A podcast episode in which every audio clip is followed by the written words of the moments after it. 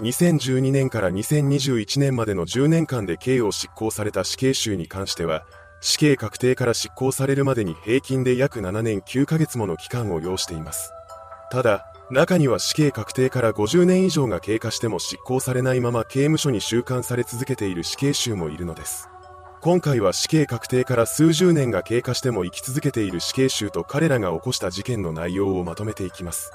長年執行日を待ち続けている死刑囚1、織田信夫。事件名、丸代無線事件。本事件の犯人織田信夫は専門学校を卒業した後に福岡県福岡市下川端町にある丸代無線という名の電気屋に正社員として就職しました。しかし織田が真面目に働くことはなかったようです。それどころか、彼は店の商品であるラジオを盗んでそれを質屋に入れたりしていました。織田が働くようになってから商品がなくなることが増えたため、当然彼の仕業であることはすぐに発覚します。こうして事の真相を知った店は小田のことを解雇した上で警察に通報を入れました。この件で小田は山口火災から保護観察処分を受けています。ですが、それで彼が反省することはありませんでした。警察沙汰にまで発展したというのに、またもや小田は別の電気屋に就職して同様の犯行を繰り返したのです。ほどなくしてここでの犯行も発覚し、彼は警察に窃盗罪で逮捕されました。その後、小田は中等少年院に入れられています。彼は少年院の中で当時15歳の非行少年 A と仲良くなりました。A とは少年院を出た後も関わりを持っていたそうです。そのような中で小田は A に一つの犯行計画を持ちかけました。その内容は初めての就職先だった丸代無線川端店を襲って金を奪い取るというものだったのです。A はこの犯行計画に実行犯として加わることを決めます。この時点で小田は20歳、A は17歳になっていました。1966年12月5日深夜、準備を整えた2人が丸代無線川端店に押し入ります。そしてその場にいた2人の店員を凶器として用意していたハンマーで殴りつけました。これにより、店員は重傷を負ってしまいます。こうして店員を無力化した小田と A は店内を物色し、現金約22万円と腕時計2個を奪い取りました。その後、小田が証拠隠滅のために石油ストーブを蹴っ飛ばして店内に火を放ちます。そして現場から逃走していきました。その一方で重傷を負った店員2人は店に置き去りにされています。2人のうちの1人は何とか意識を保って店外に逃げ出すことに成功したようです。しかし、もう1人の店員は自力で脱出することができずにいました。その間にも辺りを火が包んでいきます。結局この店員は以降も逃げ出すことができずに燃え盛る店の中で焼死してしまいました。通報を受けた福岡県警は本件を強盗殺人事件と断定して博多警察署に捜査本部を設置します。それから5日後の12月10日、犯人のうちの一人である少年 A が逃げ切ることを諦めて警察署に出頭してきました。捜査一課はこの場で A を逮捕します。そして事件発生から約3週間後の12月27日には主犯格である小田のことも逮捕しました。ここで小田と A は強盗殺人や現住建造物等放火などの罪に問われています。それから福岡地裁で裁判が行われました。判決公判は1968年12月14日に開かれています。そこで福岡地裁は小田に死刑を言い渡しました。これを受けた小田は控訴し、それからは放火の事実を否定するようになります。ですが判決が覆されることはなく、事件から4年後の1970年11月12日に最高裁が上告を棄却しました。なお、共犯の少年 A には懲役13年の実刑判決が言い渡されています。こうして2人の判決が確定したわけですが、小田はこれに納得せずに以降は再審請求や特別抗告を繰り返しているようです。2022年で死刑確定から52年、事件発生から実に56年が経過しています。20歳の時に罪を犯した小田は現在76歳になっているようです。彼は新聞やラジオなどを通じて他の死刑囚の死刑執行を把握しているらしく、福岡拘置所入所から2016年7月までに死刑囚37人の死刑執行と3人の病死、1人の自殺を見届けました。ここまで小田の死刑が執行されていない理由については、事件当時の彼が成人したばかりだったこと、再審請求によって死刑回避の余地が残されていることなどが挙げられています。長年執行日を待ち続けている死刑囚に、関口正康。事件名、殺し屋連続殺人事件。本事件の首謀者、関口正康は一人の女性と不倫関係にありました。この関係を持ち続ける中で相手の夫の存在を邪魔に思うようになった彼はいとこを含む3人の暴力団組員 F、M、X に100万円で殺害を依頼します。この依頼を引き受けた3人は1970年2月13日に東京都内の路上に停めた車の中で浮気相手の夫を視察しました。こうして計画が遂行されたのです。当時の関口はリース会社の経営をしていました。そんなある時、取引先の男性から300万円を貸してほしいと頼まれます関口は相手のことを信じて300万円を貸し付けたのですが一向に返済がなされることはありませんでしたこれによって激怒した彼はまたもや F と M に殺害の依頼をするのです。この依頼を引き受けた2人は新たに I、M 他2名の実行犯を集めてきます。そして第一の犯行の翌年にあたる1971年10月27日に神奈川県内にある対比貯留場で取引先の男性を生き埋めにしました。ここでは関口自身も犯行に立ち会っています。そのようにして第二の殺人が遂げられました。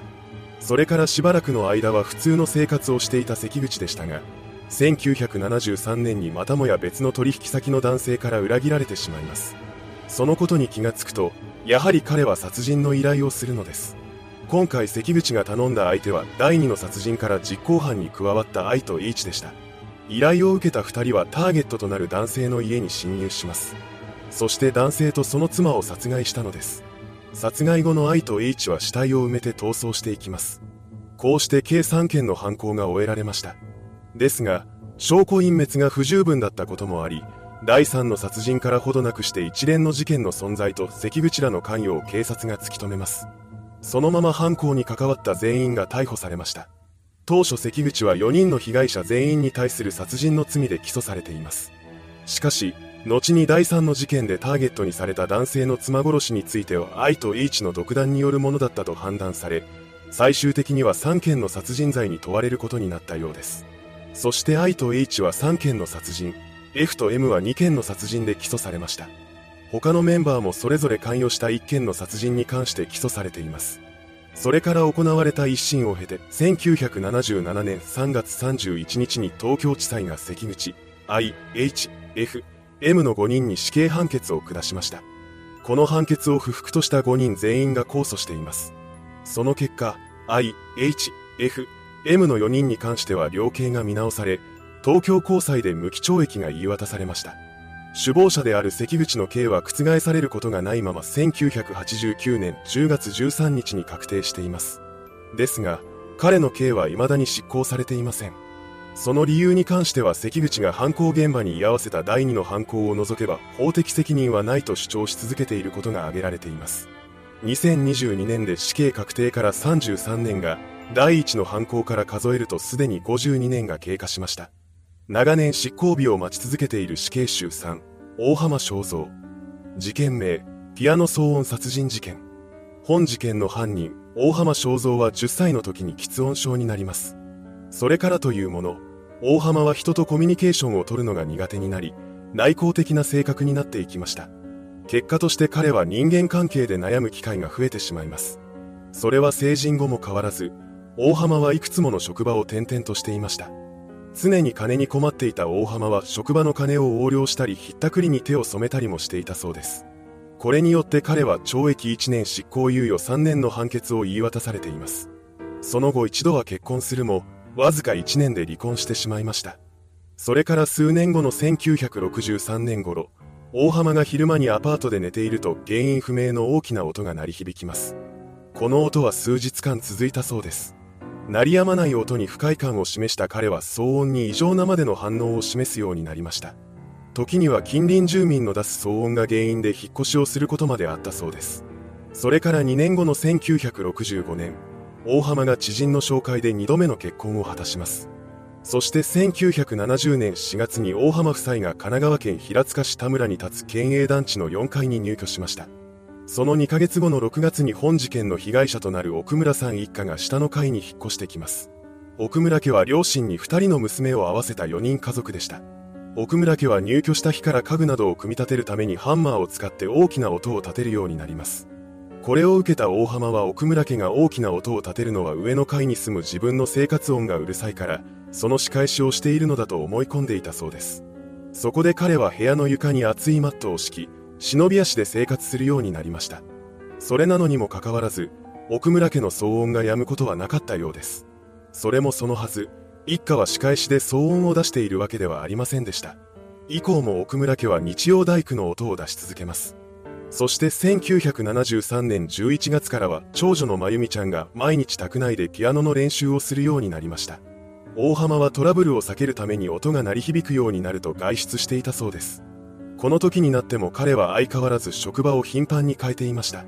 そしてついには働く場所がなくなり、そのまま無職になってしまいます。妻はそんな彼に愛想を尽かして家を出て行ってしまいました。こうして大浜は毎日のように大きな音が鳴り響く団地で一人孤独に生活を送るようになったのです。この状況に陥った彼はこんなことを考え出します。自分だけがなぜこんなに悩まなければならないのか。自分はもう生きていけない。自殺するかもしれない。自分はもう死んでもいいけれど、自分をこれほどまでに苦しめた奥村家だけは生かしておけない。こうして下の階に住む一家の襲撃を決意した大浜は包丁を買ってきます。そして1974年8月28日に犯行へと動き出しました。彼は奥村家の主人が会社に出勤し妻の八重子さんがゴミ捨てに出たタイミングを見計らって宅内に侵入します。そして朝からピアノを弾いていた長女のまゆみちゃんを包丁で刺殺したのです。それに続くようにして大浜はすぐそばにいた次女の陽子ちゃんも殺害します。こうして2人の子供を殺害した後に彼はマジックを手に取り襖に次のような文章を書き殴りました。迷惑をかけているんだからすみませんの一言くらい言え。気分の問題だ。大体来た時も挨拶に来ないし、しかもバカ面してガンを飛ばすとは何事だ。人間、殺人鬼にはなれないものだ。ここまで書いたところでゴミ捨てに出ていた八重子さんが帰ってきます。それに気がついた大浜は彼女のことも視察しました。こうして犯行を終えた大浜は自決を考えて辺りをさまよい続けます。しかし結局は死に切ることができず、3日後の8月31日に自首しました。その後彼は裁判にかけられ、1975年10月20日に死刑判決を下されています。この判決を不服とした弁護側は控訴するも、後にこれを大浜本人が取り下げました。その理由について彼はこのように説明しています。死刑を免れて無期懲役になったところで刑務所での生活がうまくいくとも思えない。騒音過敏と不眠症で人生に疲れ果てている。ここでの生活は自殺もままならない。それならいっそ処刑された方がいい。もし精神鑑定で異常と結論が出て免責されても一生を病院で過ごさねばならぬ。従って処刑によって自殺の目的を遂げたい。こうして1977年4月16日に大浜の死刑が確定したのです。しかし彼の刑はそれから45年が経過した今も執行されていません。この理由については騒音に悩む人々による除名嘆願活動が行われたことや最高裁まで争われなかったことなどが考えられます。いかがでしたでしょうか？死刑確定後も拘置所内で生き続けている死刑囚たち。